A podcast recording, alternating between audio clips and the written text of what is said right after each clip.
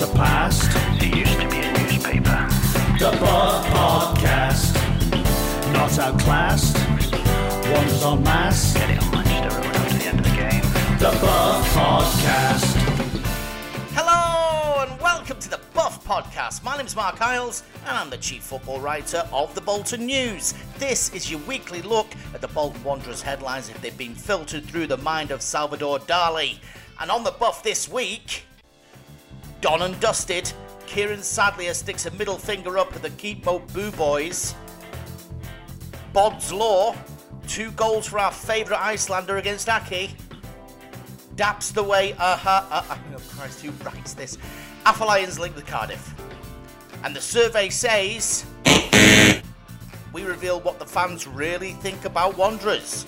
But first, let's hear James Trafford. It's not really like it's not a big thing. Like I've had bottles of water in my room for longer. And now let's hear from John Dadi Bodvarsson. You know, you just go to Tesco's and everyone wants to shake your hand and talk to you about football, and I, I think it's great. Oh, that was nice, wasn't it? I thought it was quite nice. Anyway, loads to talk about this week, but before we get started, it's time to announce the winners of last week's competition to win an exclusive Buff mug. They're running out, we've only got a couple left. Um, we played a clip of commentary to ask you who Bolton Wanderers were playing. Here's the clip. It's got through here for Nolan and Kevin Nolan in with a chance and it spins away and Bolton have got the equaliser and Kevin Davies has brought Bolton level and stunned the Name of stadium here. with his first ever goal in Europe. Kahn is beaten. Goal Kevin Davies, goal Bolton Wanderers 2-2. Well, a quick And of course, it was Bayern Munich. Congratulations to Mr. Kevin Davies from Poole and Mr. Ricardo Gardner from Manchester. Uh, no, not really. They've not really won the competition. But uh, the real congratulations go to Daniel Green from Dunfermline and Ashley Southern from Little Lever. Your mug is in the post, gents. And so, by the way, is the guys that won last week's. We're going to do it in one shot. It's just easier that way. It's the way the postal service works.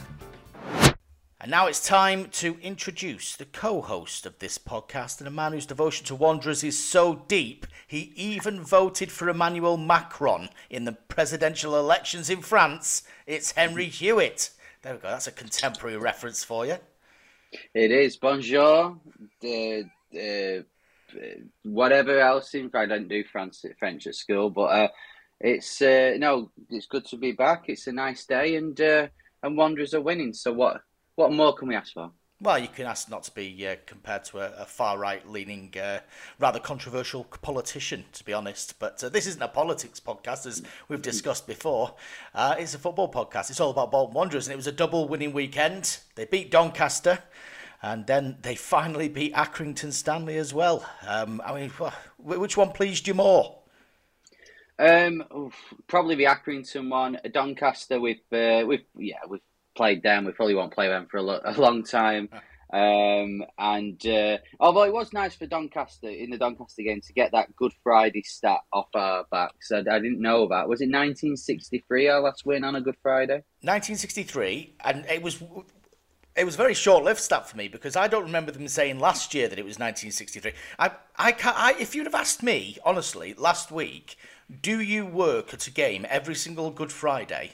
I would have said yes. In in hmm. my life, I would I can't remember ever having Good Friday off or not being at a game, and yet they don't play every year on a Good Friday. I, I sort of went back and they've only played ten games on a Good Friday since 1963. Yeah, I was surprised by that. To be honest, I thought it was a lot more, but hey, no, obviously not, and uh, that's why we. I, I've got to say, a few stats came out over the weekend that are just great stats. You know, Bolton Wanderers are the kings of like just odd stats, like the the one where we've been in the, the top division longest without winning it, and Yeah. uh, the the mo- most games lost on bank Easter bank holiday Monday, and not one. You know, it's just we're a, uh, obviously a very historic team, and that tells with some of the stats that get thrown out every now and again. It's just all or nothing, I think, with Bolton, and I think it always has been. You're either the best at something or the worst at something, and that's uh, that's why all Yeah. these stats come out. But they're definitely better on, on Good Friday than Doncaster. I'm I'm glad they won that game. I know it, it was a little bit tighter than you probably would have expected, but uh, Sadlier had the last laugh in the end. He finished that goal fantastically with that, that far post volley, didn't he? Oh yeah, um, and I agree with. I think it was Dean Ashton on Quest that said it was the goal of the weekend. I was because I was behind the goal, um, and you could. Yeah, I just thought the the control of it first time on the volley, side foot volley as well. Which I'm not a footballer, but um, of my reminiscing on my days in the North Bury Junior League uh, 20 years ago, I know that is a hard skill to perfect. So. Uh, so yeah, it was it was nice to see that he. It's a shame Dion couldn't do that on Monday. To be fair, but it was nice that Sadlier he got to have the last laugh. Yeah, I mean, he got given a fair amount of abuse. What I found was interesting, I actually said that on uh, Twitter over the weekend and kind of mentioned the Boo Boys. And a lot of the people in the away end couldn't hear it. You were in the away end. Did you hear the home fans giving Sadlier a grief?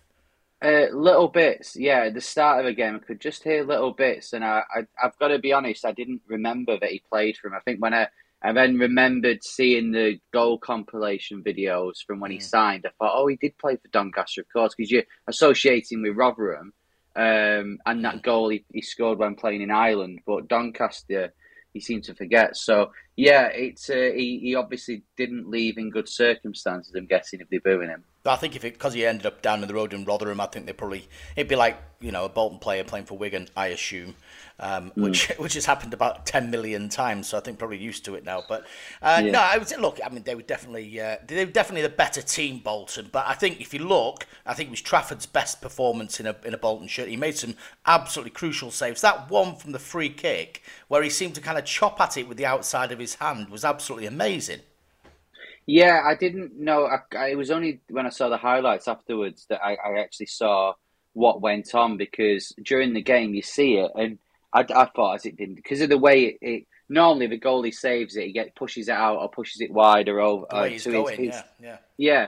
Whereas it kind of came back on himself and went wide. I thought, what has happened? Because they were cheering. I thought, oh, it's a goal, and then it went wide. But no, seeing it back and seeing some of the other saves, he's. I think in the last few weeks, Trafford's come into his own a little bit. I think, uh, you know, I know he he kept all those clean sheets at the start, um, but we kind of caveated that at the start. We're going, well, he's not really been tested because the defence are playing a lot better. I think in recent weeks where he has been tested, I think he's done quite well. I think he's coming for crosses a lot more. He looks more confident. I mean, mm. I asked him that after the game, and he, he kind of balked at it a bit. He's like, you know, I've never, I've never not been confident. It's just, uh, you know, we're, we're just kind of working on things. Maybe the communication's a bit better. He's he's been chopped and changed with the back four that's or the back three rather that's in front of him. So, uh, yeah, maybe we're starting to see this young uh, young man blossom, and I, I I would love to have him back next season, wouldn't you? Yeah, I would, and uh, I don't know about you, but I think somebody shared it after the game on Friday. His interview with the the club um, and I don't know, just a few things he was saying were hinting that he might be uh, might be staying. I don't know, you know, maybe you know a bit more than us, but it's uh, suddenly. Whereas before we've spoke about it and thought, yeah, it, it, would have to be a loan. I, I, think he's happy at Man City trying to challenge. I don't know. It's made my. Uh, it's put it at about maybe a six point five seven in my rating that he could stay. Well, maybe you want to ask that question of me in headlines later on in the appropriate segment, Henry. Oh yes, that would that would make sense. We do. Some people may argue against it, but we do actually plan this show. A little bit, a little bit.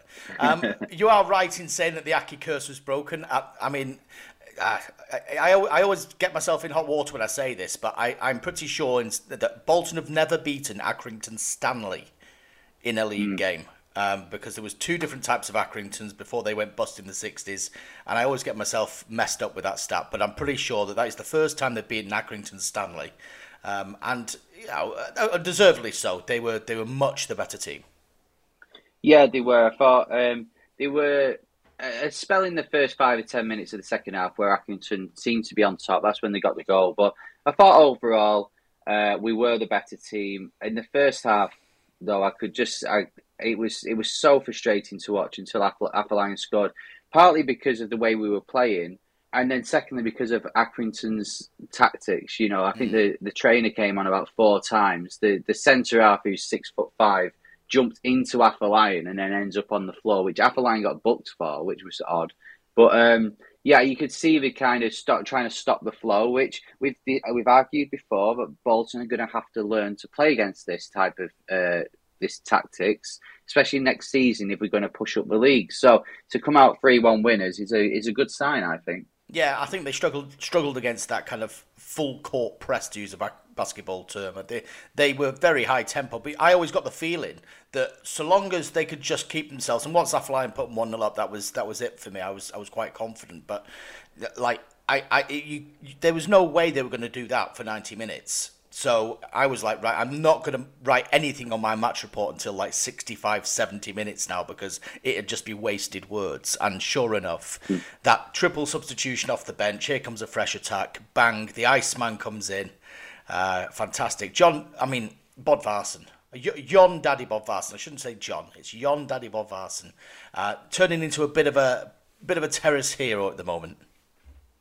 He has, yeah. Uh, the goals were great, brilliant, brilliant finishes. Um, I, I, really don't know what happened at Millwall uh, because their fans seemed happy for him to be going. But since signing for us, I don't know whether he's dropping down the league, different style of play. Yeah. He just seems really, really good. And I think sometimes you watch him and he's uh, he's a bit unorthodox because he's tall and he's. Uh, he, I think he's Peter Crouch esque in where he's all legs a little bit sometimes, but I think his finishing and his uh, his ability in the air is, is fantastic. And um, you know, over the weekend, he's he's what uh, ass- assisted Bakayoko's goal against Doncaster, scored two. It's it's yeah, he's he's looking good, and he seems he seems to really enjoy it. He seems happy, and and of course, you don't you don't do your PR any harm when you're seen playing football with a, a young fan outside the ground as well. Yeah, I think he was so desperate to get his hat trick, he was just going to do it any which way. I mean, don't don't misinterpret that as being a, a, good deed. He basically dragged that little girl and made her stay there until he scored a third goal. That's that's what it was, really. Um, no, it was it was lovely. Uh, you know, he's a really nice guy, really nice guy. I know you kind of say that about a few players, and uh, uh, you know, you try and get on with everybody, but you can just tell he gets it. He gets he gets he likes Bolton. I think it's helped that they've got that kind of rich tradition of Icelandic players that have all been popular there may be something in that national trait that just gets you know, being in this part of the world, uh, you know, the, mm. the Steinssons, the Bergssons, Good Johnsons, they've all loved it around here. Um, and he, he, obviously got good things said to him from the club. He, he, he understands the kind of the history of the place as well. So, yeah, I, I think I think next season I'm really looking forward. I just hope you know he stays fit, gets that little bit of luck you're going to need, and uh, and I think he could be a real weapon because he's, he's a player I think should be playing at a higher level. I think that's why mm. he's he's coming in and looked as good as he is because he's not a League One player. Um, but obviously he's going to have to help Bolton get to that level, um, and hopefully next season. Yeah, and uh, hopefully with a season, another season down in League One, if he can put in the performances that he has been doing uh, in the last few months, then he can he can have a storming season next year, and then go into the championship with a bit of confidence. Maybe he just needed. He's always been a championship player. He just needed to drop down a bit of level to get the confidence back, and then go go back forward. So uh, no, he's definitely someone I'm looking forward to seeing how he does next year. Two games to go then. Can Bolton Wanderers stay undefeated? Probably that's the that's the target. You'd, you'd assume there'd be a top ten position if they stay undefeated. Yeah, definitely, and I think uh, I think it's if we can do that, if we can finish on a high, it would end up being whatever it is, six or seven games unbeaten to end the season. And we've seen before that um, momentum leaving a season can influence how we start the next one. I think back mm. to the, the the the season after the Stoke FA Cup semi final game where we didn't win another game. I think we won the week after, didn't we, against Arsenal, and then lost six in a row. And then we started the season by losing seven out of eight. So I think it does uh, it does help the, the players going into the summer break on a high. And um, and yeah, there's two games we can win. There's potentially something for Fleetwood on the uh, on the last game anyway, so that keeps it interesting. So uh, yeah, it's it's if we can finish on a high, then um, we can all go into the summer happy and looking forward to next year. Well, I mean, the season might be nearly over, but they still make me fill 20 pages of newspaper with Wanderers stories every single week. So, in order to, to just chart some of the work I've been doing, Henry, let's have a look at some headlines.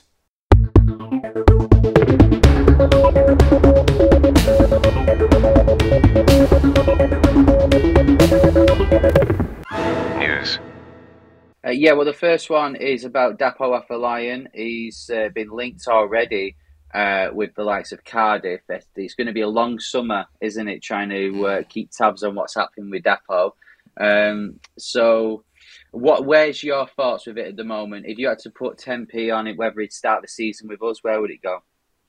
Well, as I understand it, Cardiff are looking for somebody, you know, an inside forward, left, you know, a left-sided player. I think they've looked at Jed Wallace as well. By all accounts, he's going to be available on a free transfer, but he's that bit older.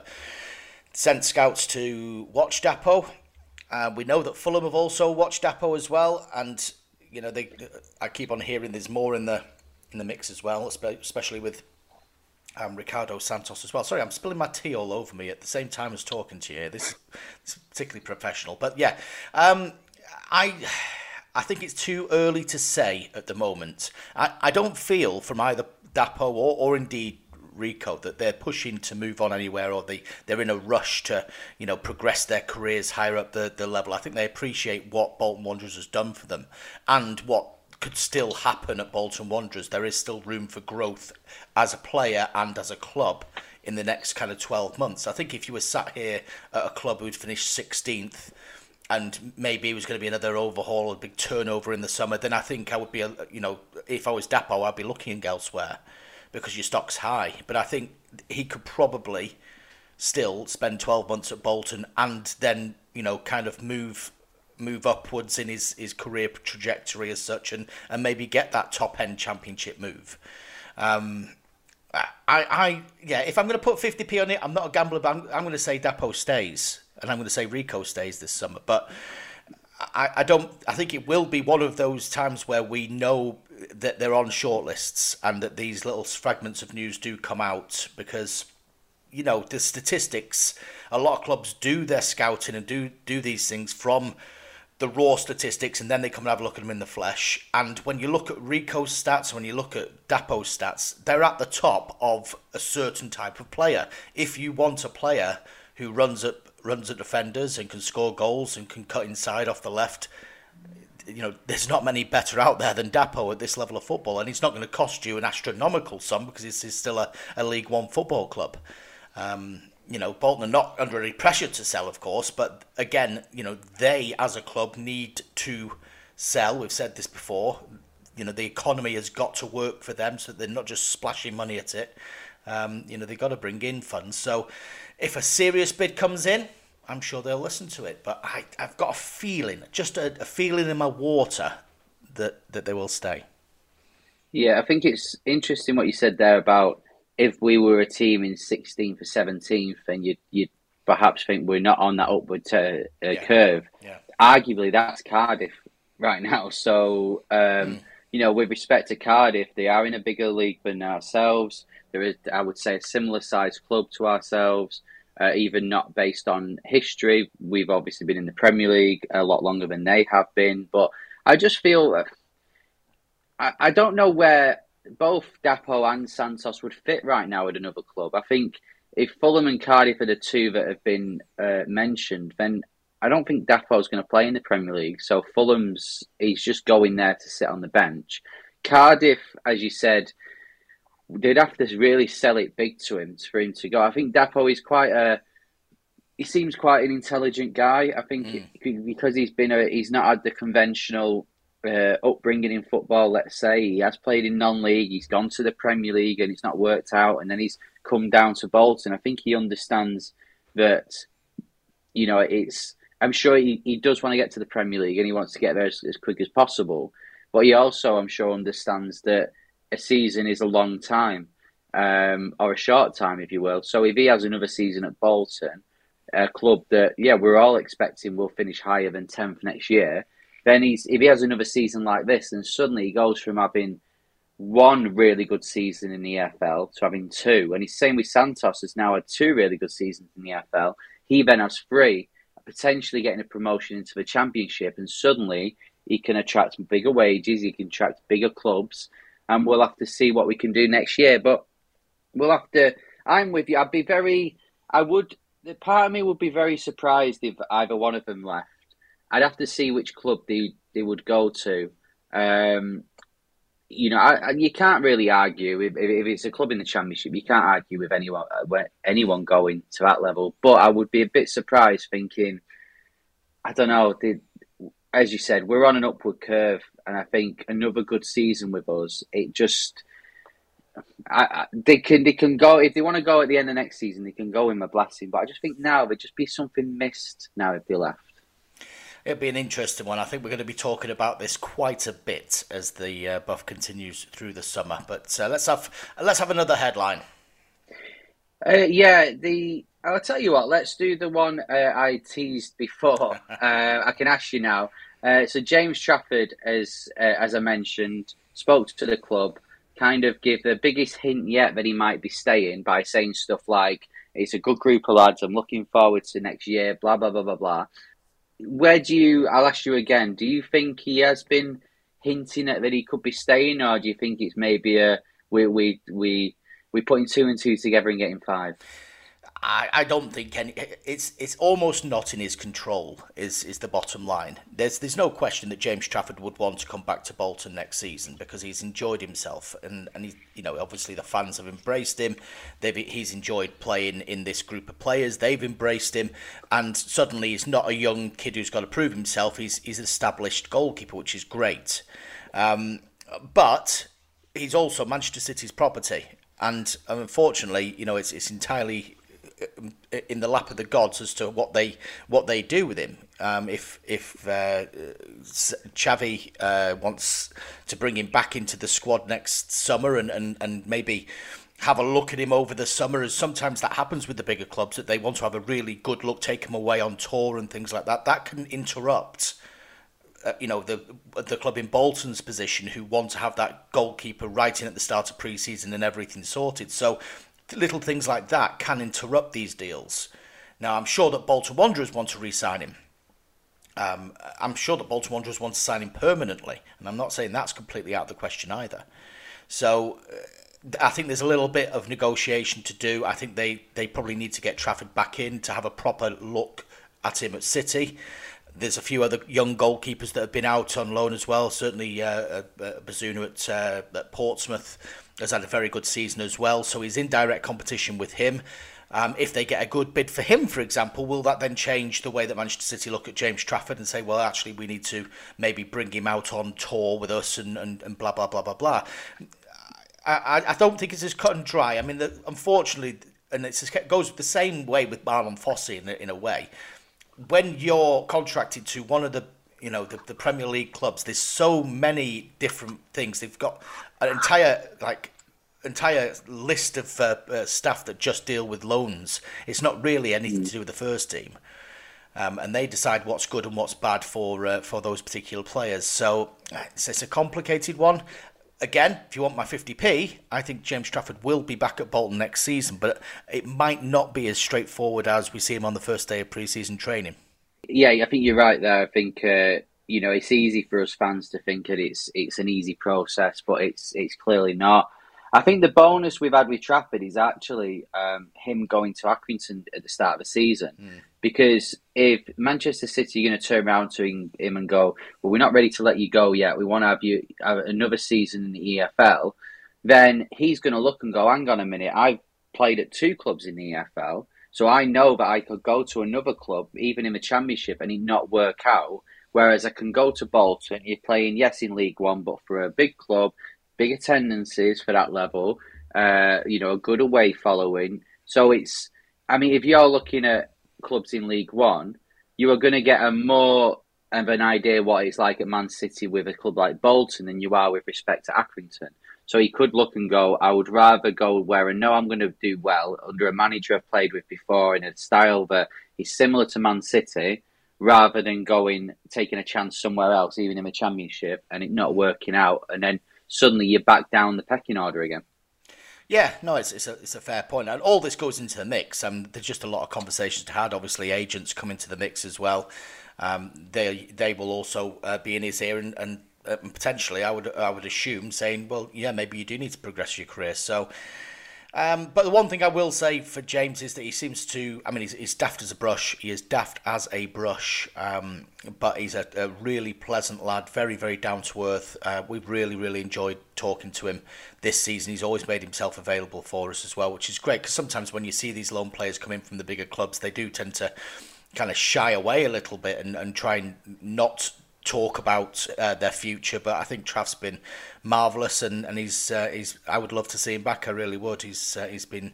Uh, part of a, a, very good group of players. I, I, I, must say that the whole the whole squad, um, you know, post January, post uh, post Christmas, has been uh, has been a pleasure to report on.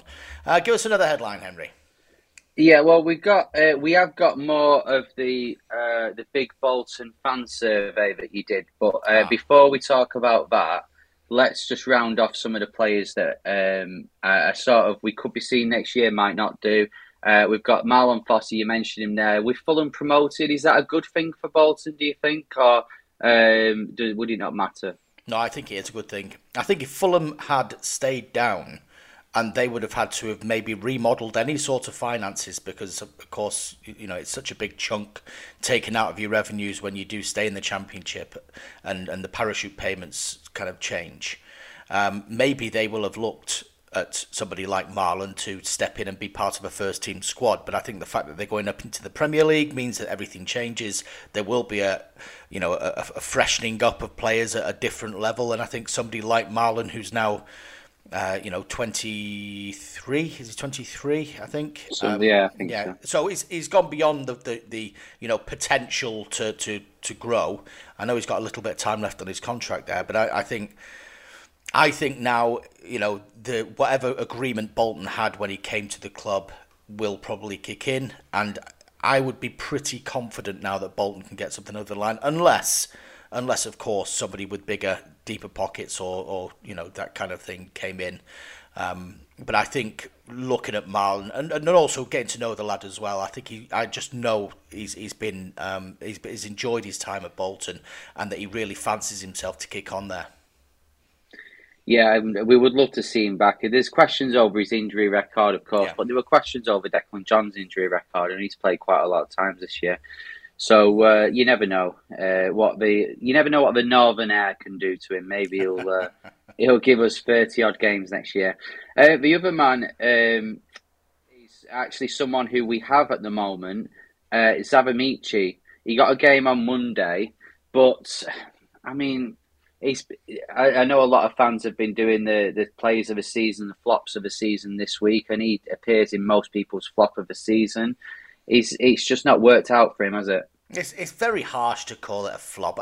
I, I, I mean, I know what, what people are saying. He he did have a big build up last summer, uh, and there's no hmm. question mm. that had he not got that foot injury, uh, and and maybe had that run of games at the start of the season, we we would have seen more of what he's about. I don't think we can make any accurate kind of judgments on what type of of player he is based on what we've seen, because it really has been you know, I think is it four starts now. Uh, one of which was in the flipping pizza trophy, which barely barely matters.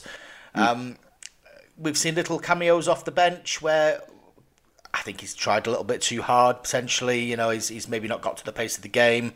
Um, we've said on here before that he seems to suit certain pitches or certain types of opponents, so you know maybe that counts against him. But I don't think we've seen anything like enough of him to be able to say that he's uh, he's not got it in him to go and, and, and do it elsewhere.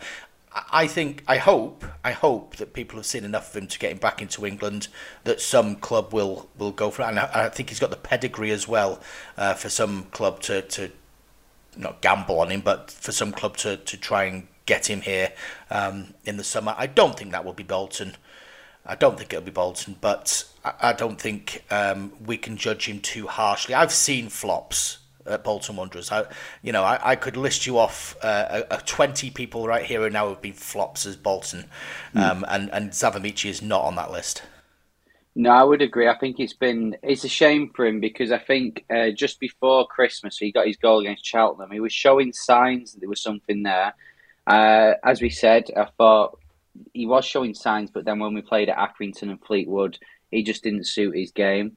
Mm. Um, and that's the problem in League One is that as as much as you can play the likes of um, Stadium of Light and Hillsborough and the the Uniball, you know these nice stadiums, you're also having to put in graft at Burton, Fleetwood, and Accrington, and you've got to do it on all pitches. And um, yeah, I, I, you know, I'm sure Xavi Amaechi will go on and have a, a half decent career, but I agree with you. I think unfortunately it's not going to be at Bolton. I think we've got too many players in, in good players in his position, and um, I'll be honest with you, last two games. I, if you're going to ask me, would you rather play Amaechi or would you rather play one of the players that's going to be here next year? Then I would rather play one of them, to be honest. So it's yeah, I think uh, it's just been a shame. But hey, we move on, um, and we move on to the fan survey. We mentioned it last week. You have now had time to fully dissect all of the results, and what can you tell us? Um, well, I can tell you as uh, uh, that Ricardo Santos was voted as Player of the Year, which I thought was a little bit surprising, I have to say. Um, but also, Marlon Fossey finished second, Dapo Afolayan third, um, which, again, you know, Fossey only came in January. For him to finish uh, uh, second is, is quite amazing. I think fourth was Gethin Jones. Um, and I think fifth was James Trafford as well. So maybe a little bit of recency bias creeping in there with that one.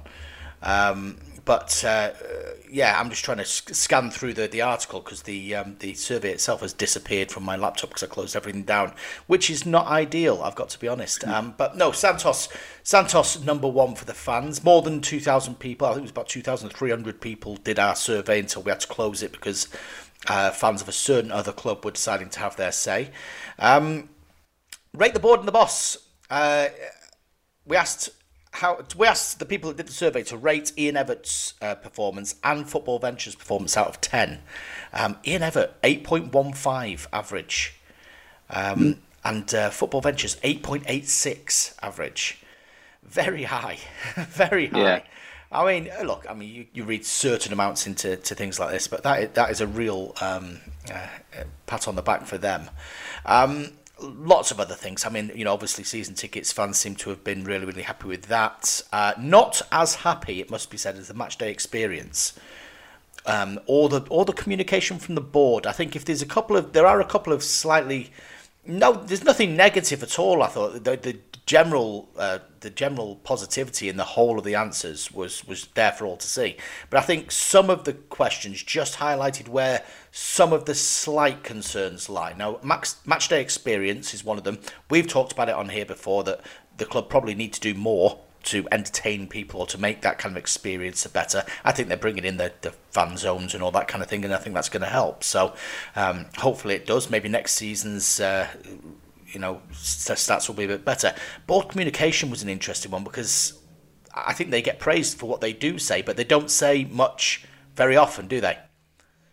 They don't know, but I, I think in the mind they have got the like the previous ownership and how much they communicated with us. So maybe there's that bit of that where we don't want to do it too much. But the fact, the thing with the club is, of course, we're all nosy. Um, we're all we all want to know what's going on deep down. But the fact is that they are getting on with it, in my opinion. Yeah. And how much do you want to tell people? Like, what's interesting for us to know?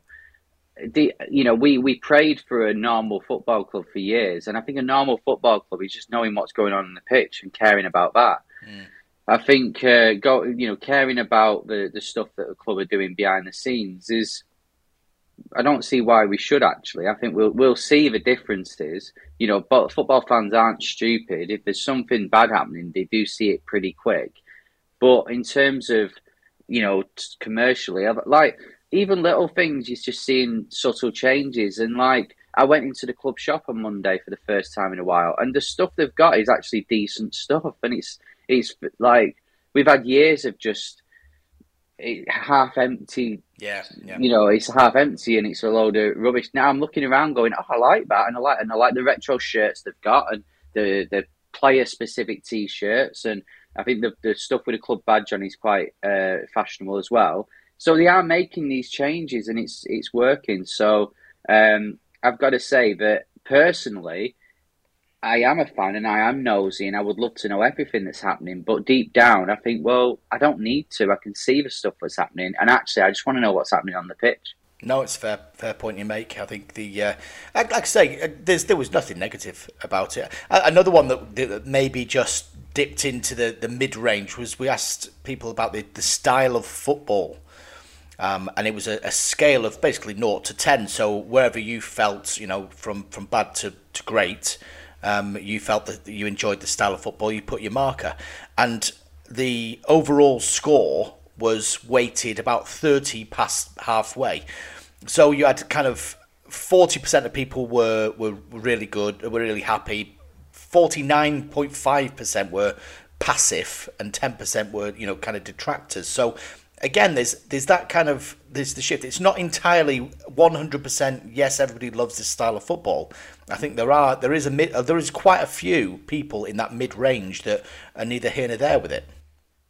Yeah, it's. It, I can understand because you're never going to be 100% happy with the football that you're playing. I'm sure even a few Liverpool fans are like, oh, I don't like the way we're playing, even though the majority do. But I think when it works, it looks, the Ian Evatt style of play looks brilliant. I think that most people's frustrations, or especially who I sit near at the ground, is when it seems that we're passing the ball around the back. Mm. Um, but I mean, my my thoughts on that, I'm not professionally trained. I'm not a coach, but my thoughts of that is um, what the alternative is, and I've seen Bolton do this time and time again in previous managers, is just kick the ball up front. And I think we did it a little bit against Accrington. It was quite clear they were trying to get the ball over the defence in that space between the goalie, and Charles nearly scored from it, and then Afolayan did. But um, there were times when we were trying that where it was just going to the, the goalie, it was going to the defence. You had uh, Charles trying to win headers against six foot five defenders, and it wasn't working. So for me, as frustration frustrating as it is, if you're passing the ball around the back, you've still got the ball. Yeah. Like the alternative is kick it up and lose it, and then you're back defending. I would, I would rather us have the ball, and uh, you. I think you it, when you see that, you can then argue, well, why aren't the strikers or the midfielders showing for space? And I think since Morley's coming, we've got someone who does that. But um, yeah, I think it can be frustrating, but I can understand why he's doing it. And all the late goals are proving that we are tiring him out. So I think this patience needs to be there. But the same time, I can totally understand that people are frustrated if it's if we're not attacking teams. It seems. Yeah, yeah. I mean, I, I, the, I despite all that, the poll showed that if if Bolton kept their current squad, I we're talking about you know Afolayan and Santos staying with with the team, um, most people are saying playoff playoffs next season. I mean, seventeen percent have said automatic promotion, sixty three percent have said top six spot. Um, so you know that only only really leaves you with about uh, what twenty percent um, and uh, 18% of them said mid-table. So, I mean, I think if they were to sign a couple of players who are going to make a difference, that will also creep up as well. There, there is an expectation there next season for um, for promotion. They've they talked about which positions they want strengthening. Centre half seems to be the overwhelming favourite. Goalkeeper slightly, but we've talked about Trafford maybe being that guy. Um, uh, striker a little bit. Defensive midfield as well is another one that uh, that got quite mm. a few votes. So you can see rough areas about where you, where they might improve. Um, favorite game of the season: uh, Bolton six, Sunderland nil came out. We did ours the other week, didn't we? And and I I disagree yeah. with that, but you know that's just. That is what it is. Um, one thing that will amuse you, Henry, we asked about uh, rating uh, League One referees out of 10 mm-hmm. um, have you have you what score did you give them? You did the, the survey, didn't you? Yeah, I'm sure I've given two, three. Maybe if I was having a good day, a four, but it was around there. Average rating 3.13. Yeah, sounds about right. Yeah. Um, uh, just one last one. Um, we're talking about kind of outlook for the future. Um, and how do you feel the medium to long term future of Bolton Wanderers Football Club is? Um, 56% of people said very optimistic um, 38% I'm very happy. So basically, it's a very, very small amount of people who took this survey um, who are who are concerned about anything. we, we kind of broke it down into bits that they might be concerned about, and it's something we've talked about on the podcast quite a bit about finances, especially if Bolton to go up to that next level. Um, It's general concern about how the championship economy works and the, the finances outside the Premier League. There's quite a lot of concern about that as well. But I think generally the structure of the squad, people are very, very happy, or the structure of the club, people are very happy with. It's just of exist at that next level. I mean, that's a fair comment, isn't it? It is, yeah, and I think uh, on the whole, you you know, people can be people can look at tenth and maybe go, oh, I expected better or or whatever. But I think on the whole, on the pitch, we all said, I, I don't know anyone who who said uh, anything other than let's aim for a top half finish and we'll probably finish about 10th. We've done that or we're going to do that, so that's fine.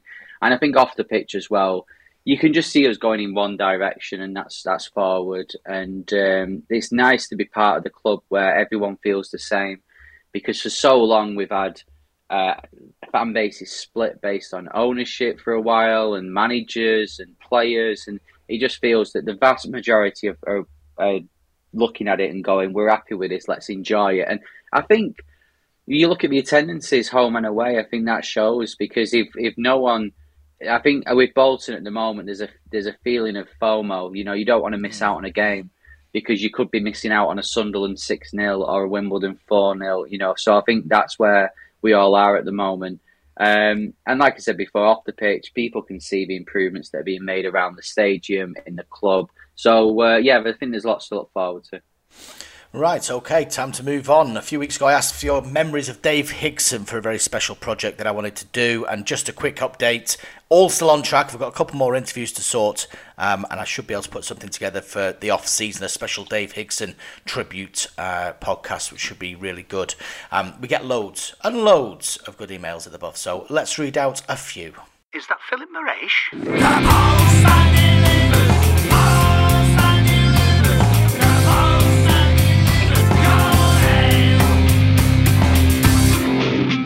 Emails, actually.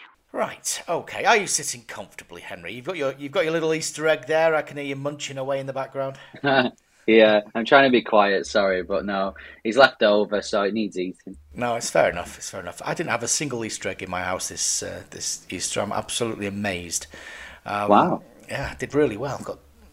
I don't know. I just. I think the kids just saw it as a way of getting money. But um, anyway, anyway. Uh, right. This one is from Richard. Uh, dear guys, after hearing somebody send in an underrated X1 or team last week, I decided to turn it on its head and send you what I consider to be the most overrated team in my team uh, time watching Wanderers.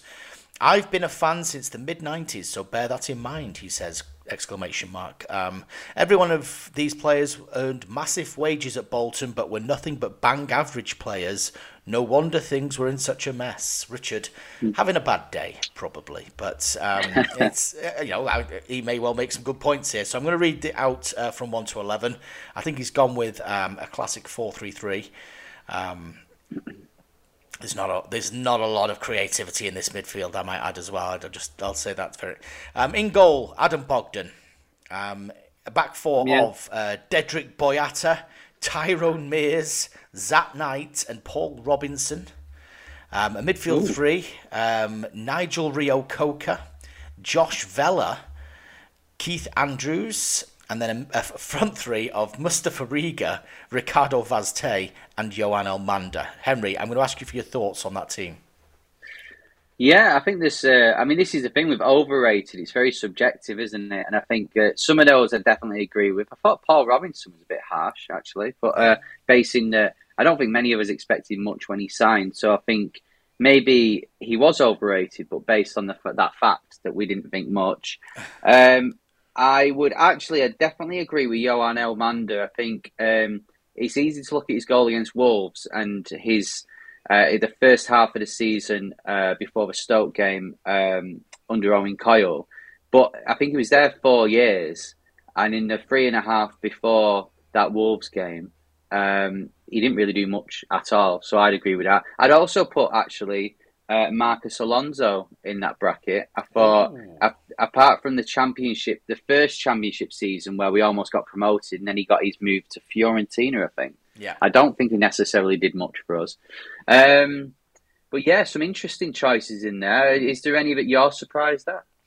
Um, I think it's, I, I, I take issue with what you said about Johan Elmander. It may be, it may well be a bit of a conversation point for another time. But I always, I always stick up for Johan in as much as he, he signed for a for a manager that was, you know, he, he didn't play the sort of football that was going to get the best out of him. I think it was a bad move coming to Bolton, and I think Johan will admit that now.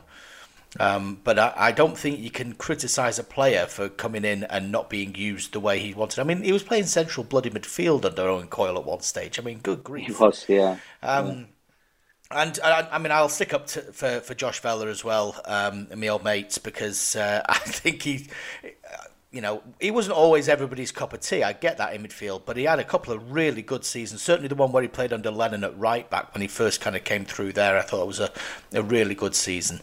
Um, so I'm, I'm a little bit iffy on that one, but the rest of them I can kind of understand. Keith Andrews, I think, probably would captain Yeah. that team, or Reo-Coker. Rio Coker might captain that team. Not sure. Yeah, um, yeah. But that's really good. If you have got any more additions to that, or you do take issue, let me know because that's quite a good little thread there. Overrated players. Which ones would you add? Um, right, uh, another one, another email. This one's from John. Uh, morning, guys. Great pod as ever. One for the line of Jufty if you've got the time. Uh, Ian Evatt is pushing for the boys to keep their foot on the gas. Great for momentum. Uh, but has he seen the price of petrol these days or has he gone electric? Aha. Um, my question is what are the financial benefits of finishing 11th, 10th, or 9th from the fi- prize fund distribution for the league? Um, thinking all things Bolton Wanderers, what about an ad hoc slot in the pod for upcoming events at the Unibowl? Rugby League World Cup, Champion of Champions Snooker Family Days, you might even get a freebie ticket or a complimentary packet of biscuits. Ah, right, okay, two things to think about there then.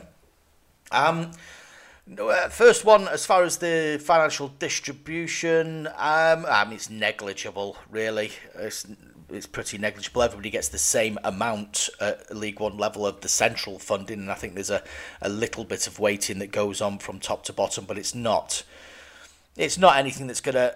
Uh, well, it might keep me in biscuits for next season. That's probably about as uh, as, as close as it's going to come, really, John. Um, I, I, I will try and find out the exact numbers for you. Um, they're not freely available, but I have got friends in high places uh, that might be able to tell me.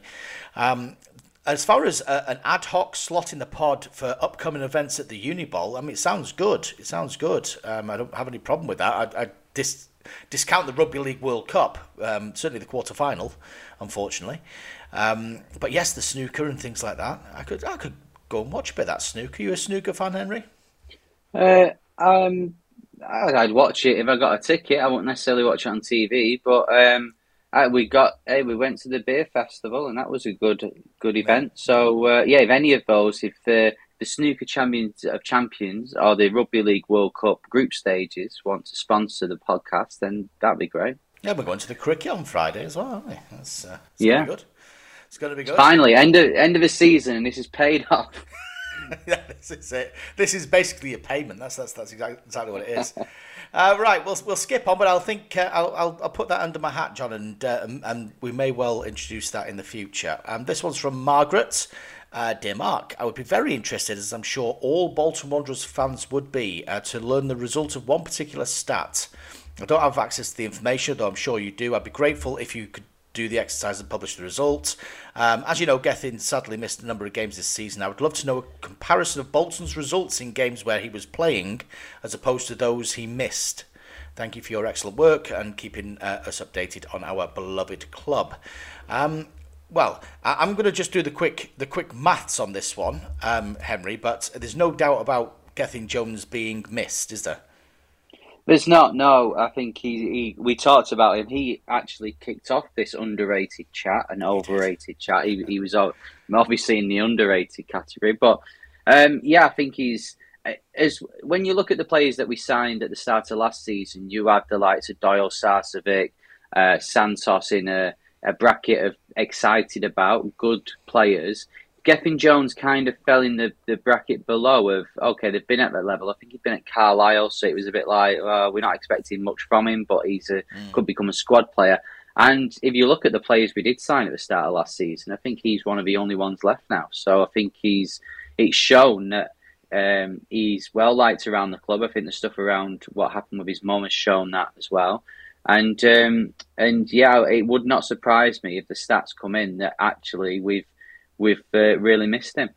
Well, I can exclusively reveal that Bolton Wanderers have played um, 26 games without Gethin Jones this season. They've won eight of them, drawn seven, and lost 11. And with Gethin Jones, they've played 27 games um, with him starting, and they've won 15, drawn seven, and lost five. Uh, so yeah, I mean the the win percentage is virtually double with Gethin Jones in the team.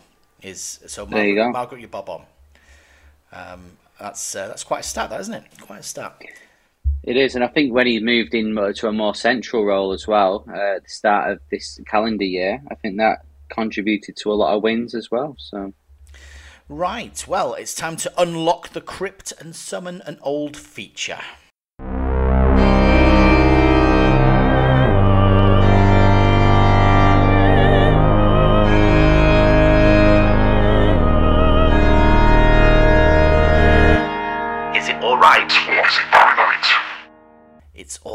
Or Barry Knight. It's the segment that started it all.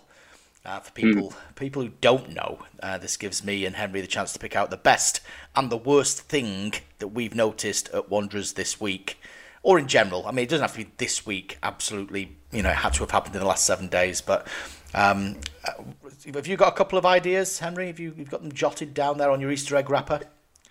I have, yeah, and I've, I think for the the the all right one, you may have a similar one to me, but I think we've not mentioned it yet. I think the whole um, family day on Monday, it was an excellent day. It was nice seeing all the videos afterwards, and I think everyone enjoyed it. A win helps, of course, but yeah, it was uh, no, it was really good. A good day had by everyone. Well, yeah. I mean, I've I've I've kind of tailed onto that because it, it was it was uh, it it was brought to my attention on the Family Fun Day. But Lofty the Lion is my all right this week because I think Lofty's getting ballsier.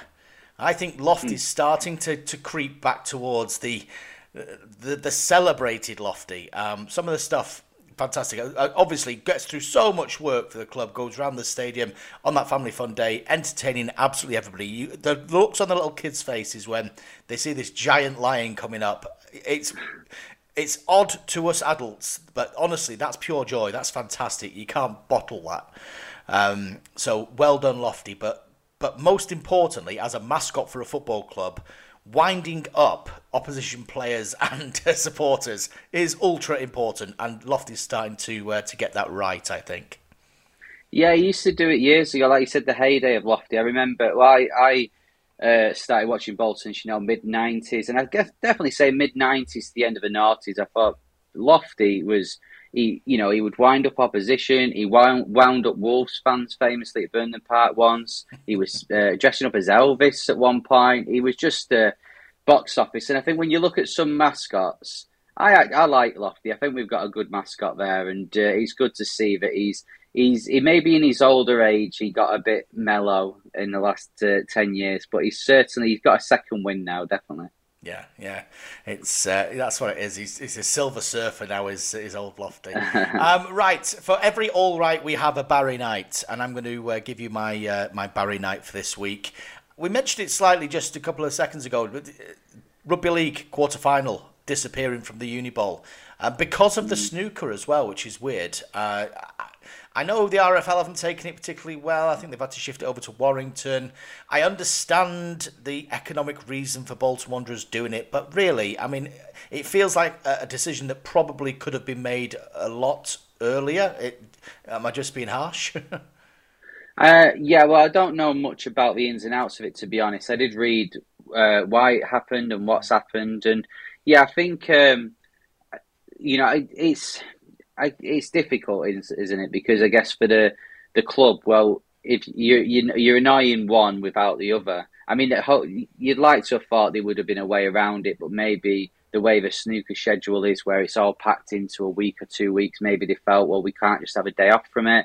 Um, you think, well, if they've got this contract with snooker for for every year, or they wanting to have it every year, then maybe they're thinking, well, we'd rather keep them sweet rather than rugby uh, rugby league, where okay, they may get a semi final or they may get an England match, but realistically, how many times are they going to have that event on at the stadium? Um, so yeah, it's it's a difficult one, and uh, it's a shame because uh, you know it, as as good as it is to have the snooker and the darts at the club, it's in the Premier Suite, so you don't really get to see much of Mm. where it is. Apart from when they tell you, you don't. It could be anywhere. Whereas with a rugby, you obviously know it's at the the Uniball, um, and it, I I just found it funny that we had that uh, event on when there's a um, a rugby league club down the road, and in a town that's rugby mad down the road that uh, that won't have a match. Uh, yeah, I, I think you're being a bit harsh on Whitehaven. to be honest. yeah, sorry to any Whitehaven fans listening. I'm very sorry. What's your Barry Knight? Mine is, uh, and as mine tends to be, it's based on social media. So uh, stick with me with this one. But um, it's about opposition fans I'm going to go at Bolton fans for celebrating. I think it's a, a really weird thing that's come in. I don't know whether this is because I know a few Sunderland fans kind of got involved and said, "Oh, we've had this all season as well." And for anyone who isn't on social media or isn't aware of what's going on, basically the last, probably the last, um, well, not against Sheffield Wednesday or Portsmouth. I've got to caveat that, but against uh, other teams we've played in the last month, uh, mainly as uh, Doncaster and Accrington uh, over the weekend, the opposition fans um, I, I've been having a go at Bolton fans saying, "Oh, look at you celebrating as if you've won the the league uh, because you've beaten us. How far have you fallen?" It's like, well, well, how do you? What do you want? A polite golf clap? Like people are there to supporting the team. They want to see us win, even though it don't mean anything. So we're going to celebrate. No, no, Clive. No, you can't applaud that because it doesn't mean as much as beating Manchester United in 1978. I'm sorry. That's uh, we, we we will clap accordingly. You can have a, a one third volume clap because this is in the third tier. Um, no, I'm not having that. Uh, that is absolute nonsense. Uh, very good one, that Henry. That's uh, you've you've you've sparked um, a, a feature I was going to do in my mind, which I always like. That it's kind of the reason I do the podcast, just to uh, to come up with ideas to write about. But there we go. Um, right now for something completely different. Allardyce's throw. was header, Gowling under it. Worthington's um, Worthington now from Gowling's header and Worthington. And what a beautiful Worthington goal! Uh, listening to some of the uh, responses rather to our survey, um, where we asked a few questions about the buff, um, asked people what they wanted us to do in the future, and a few people said, "Well, we want to hear a bit more about the players." Uh, so, I mean, this isn't under the cosh. Let's just put that out there. I can't pay people to sit and get drunk and swear for hours and end. Um, and I'm also, I might add, not going to record other people's interviews and then pass them off as my own, or even try and build them as live. As I'm mentioning no names, but other podcasts do it. Um, other podcasts do it. Other Bolton Wanderers podcast do it.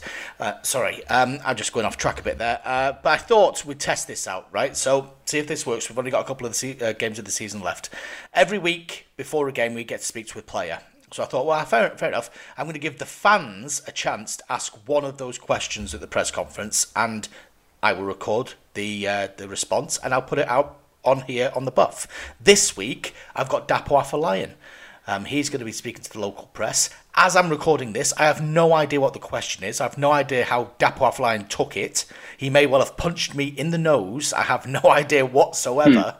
Um, but uh, with the magic of editing, this is how it went. I've got a fan's question for you. So Go on. I'll read it out. It's from Dan Berry. Um, if you were gaffer, what is the first thing you'd change about Bolton Wanderers as a club or as a team? Is there something you'd change? Be as light-hearted as you like, mate.